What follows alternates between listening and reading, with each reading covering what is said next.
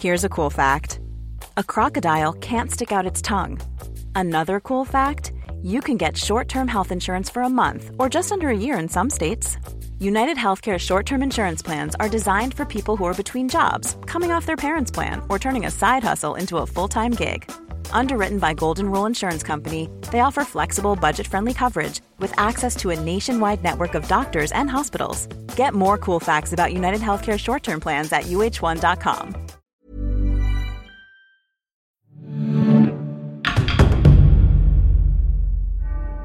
Londres, 1er septembre 1888. Le cadavre d'une femme repose sur une table à la morgue d'Old Montague Street. Un jeune homme en larmes vient d'identifier la dépouille.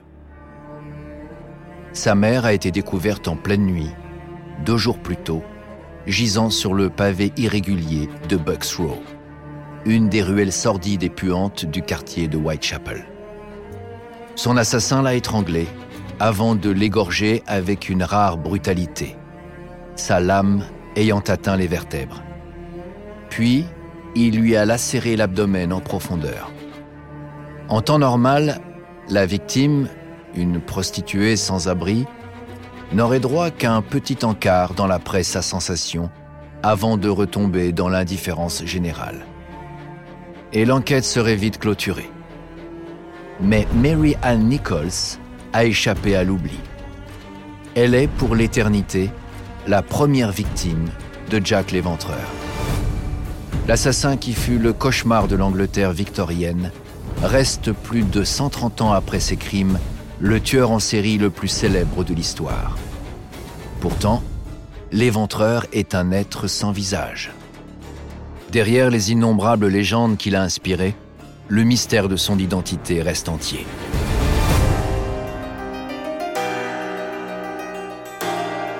Vous écoutez Au-delà des légendes. À l'occasion des 15 ans de la franchise Assassin's Creed, voyagez à travers 2500 ans d'histoire, à la rencontre d'hommes et de femmes au destin hors du commun. Revivez leurs légendes, découvrez leur histoire.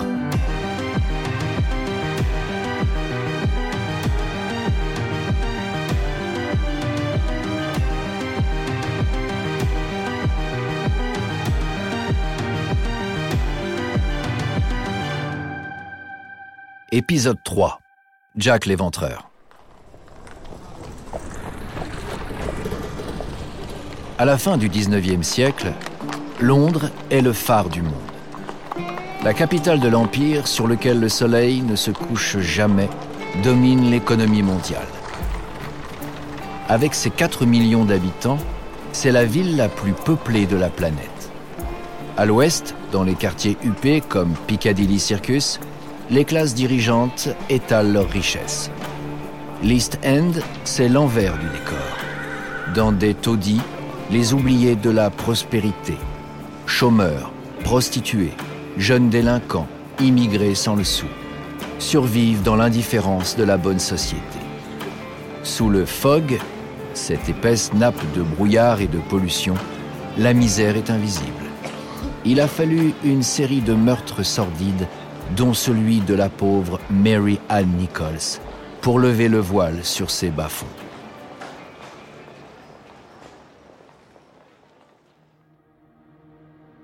Depuis Bucks Row, lieu de découverte du premier cadavre, quelques minutes suffisent pour rejoindre à pied Anbury Street.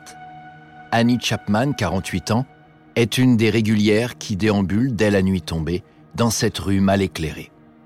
Pour quelques pence, le prix d'une passe, elle s'offre une pomme de terre chaude ou bien une nuit à l'abri dans un asile pour indigentes. Le 8 septembre 1888, à l'aube, son corps sans vie est retrouvé par un habitant du quartier au numéro 29, dans l'arrière-cour d'un immeuble miteux. Comme la précédente victime, on l'a égorgé et atrocement mutilé. Mais l'assassin est allé plus loin encore dans l'horreur en plus des intestins.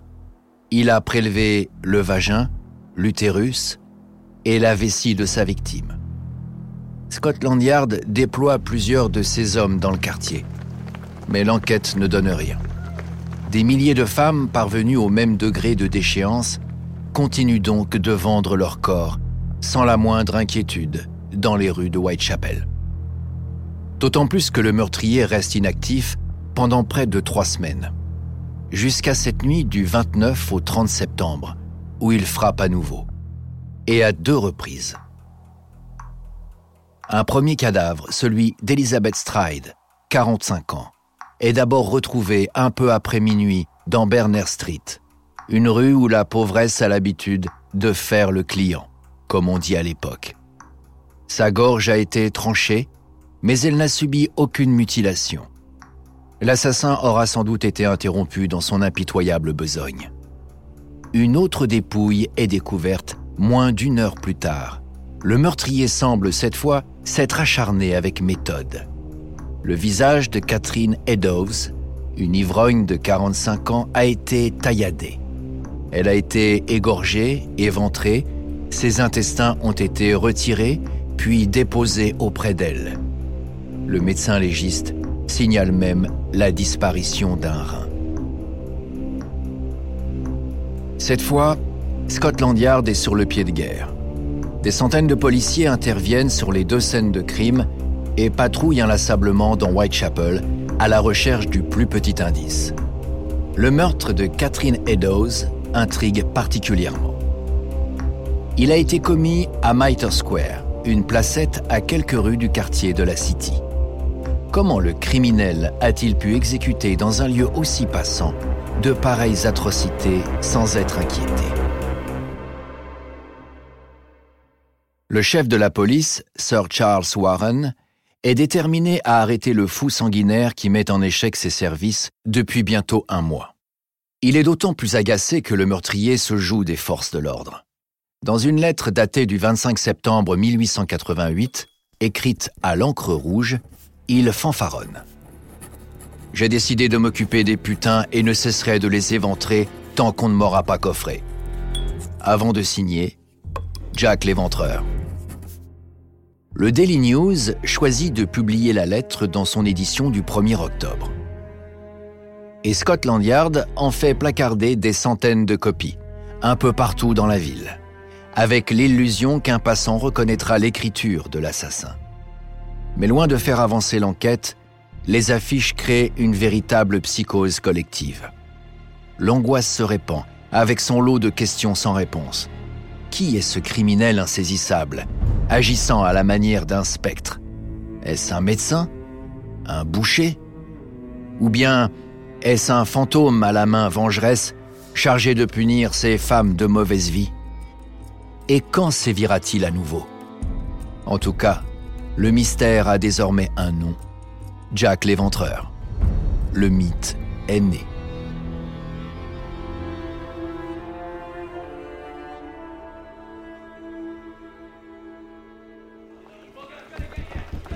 tous les effectifs de police disponibles sont mobilisés pour débusquer le tueur en série. Des descentes sont organisées dans les bouges et les asiles. On interroge des milliers de personnes et au moindre doute, on vérifie les emplois du temps, les alibis. Mais l'enquête patauge. Sir Charles Warren, contraint par son ministre, démissionne le 10 novembre. La veille, on a découvert un cinquième cadavre. Après plus d'un mois d'inactivité, Jack l'éventreur a de nouveau tué, au cœur de Whitechapel. Le corps supplicié de Mary Jane Kelly, une prostituée de 23 ans, est retrouvé à son domicile, une chambre exiguë du 13 Miller's Court. Le rapport d'autopsie donne la nausée. De profondes entailles ont défiguré la victime. Elle a été éventrée, ses seins ont été coupés et ses organes ont été dispersés dans toute la pièce. La police et des médecins légistes redoublent d'efforts. Plus de 80 suspects sont arrêtés, mais ils sont tous relâchés, faute de preuves. L'enquête est dans une impasse, alors le grand public veut participer à la résolution du mystère. Chacun y va de sa théorie. Pour l'anglais des beaux quartiers, L'éventreur est forcément issu des bas-fonds où il sévit, le vice étant le produit du vice. Jack est donc un marin de passage, un ouvrier alcoolique, un boucher ou un écarisseur. Formidable illustration du puritanisme hypocrite de la bonne société victorienne. Les principaux clients de la prostitution viennent, cela se sait, des quartiers cossus du West End. Pour les petites gens, à l'inverse, Jack prend le visage de l'aristocrate ou du bourgeois bipolaire. Menant une vie rangée le jour, il assouvit ses pulsions meurtrières la nuit, sur le modèle du docteur Jekyll, imaginé par Stevenson deux ans avant les meurtres. Une thèse qui s'accommode bien des descriptions du meurtrier, souvent approximatives, fournies par quelques témoins. La silhouette fugitive qui se dessine est celle d'un homme élégant, issu des quartiers chics, coiffé d'un haut de forme et portant un manteau de cuir recouvert d'une cape.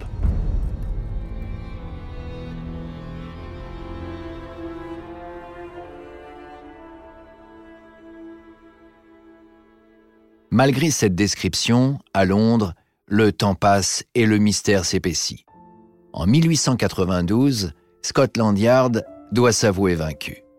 Quatre ans d'enquête n'ont rien donné de tangible et aucune victime supplémentaire n'est à déplorer. Jack l'éventreur s'est-il donné la mort? Était-il un étranger de passage?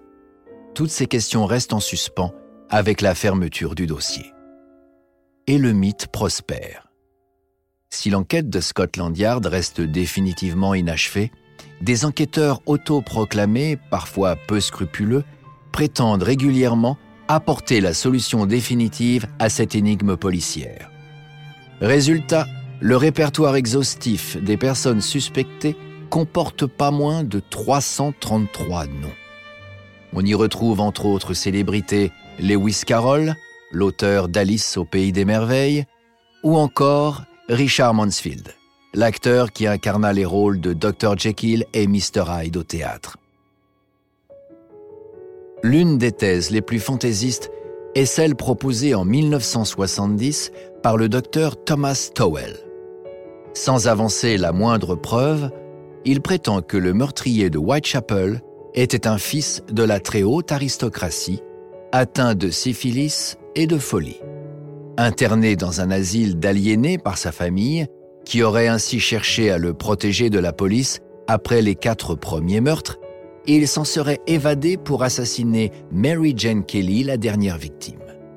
Même s'il ne donne pas de nom, Stowell parle en creux du duc de Clarence, héritier du trône, disparu prématurément en 1892 à 28 ans, et au sujet duquel quelques rumeurs infondées avaient déjà circulé.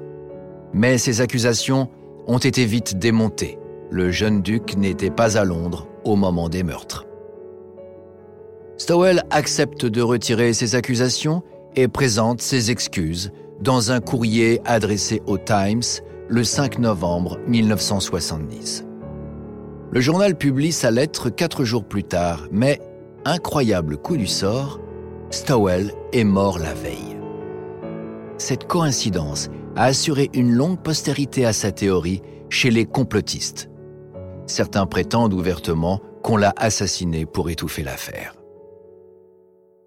Plus récemment, le 6 septembre 2014, le Daily Mail assure dévoiler en exclusivité mondiale la véritable identité de Jack l'Éventreur. Tout part de Russell Edwards, un riche promoteur immobilier devenu propriétaire lors d'une vente aux enchères d'un châle attribué à Catherine Eddowes, la quatrième victime. Edwards le fait expertiser par un spécialiste en biologie moléculaire qui trouve des traces de sperme sur le tissu. L'empreinte génétique est alors comparée à l'ADN d'un des suspects, prélevé sur une lointaine descendante. Selon l'analyse, derrière le pseudonyme de Jack l'Éventreur, se cachait Aaron Kosminski, un jeune barbier juif polonais installé dans le quartier de Whitechapel. L'annonce fit grand bruit avant que des généticiens de renom ne descendent en flammes la méthode de leurs collègues. Les spécialistes de Jack l'Éventreur, qu'on appelle depuis les années 1970 les ripperologues, débattent également d'un autre point de l'affaire, la lettre de revendication du tueur. Pour les plus sérieux, il s'agirait d'un faux fabriqué par un journaliste du Star, un certain Frédéric Pest. Jack l'Éventreur serait ainsi une pure invention, la meilleure jamais imaginée pour doper les ventes d'un journal. Faux ou pas, le Star, à la faveur de cette série de crimes, multiplia ses ventes par 10 pour atteindre 200 000 exemplaires par jour. Aujourd'hui encore, Jack l'Éventreur fait vendre. Véritable mythe moderne, le tueur en série nourrit la littérature et le cinéma. Il inspire des comédies musicales et des costumes d'Halloween. Chaque œuvre s'empare à sa façon du personnage. Dans le jeu vidéo Assassin's Creed Syndicate, Jack l'Éventreur est réinventé en prince du crime londonien. L'héroïne du jeu le traque inlassablement et finit même par le tuer. Que ce soit dans le cadre d'un jeu ou d'une théorie plus ou moins farfelue, la quête de l'identité de Jack l'Éventreur continue de fasciner les foules, comme s'il fallait impérativement mettre un nom sur ces crimes pour qu'ils cessent de nous hanter. Mais en a-t-on vraiment envie? Car c'est à ce prix que le mythe perdure. Jack l'éventreur doit pouvoir être n'importe qui.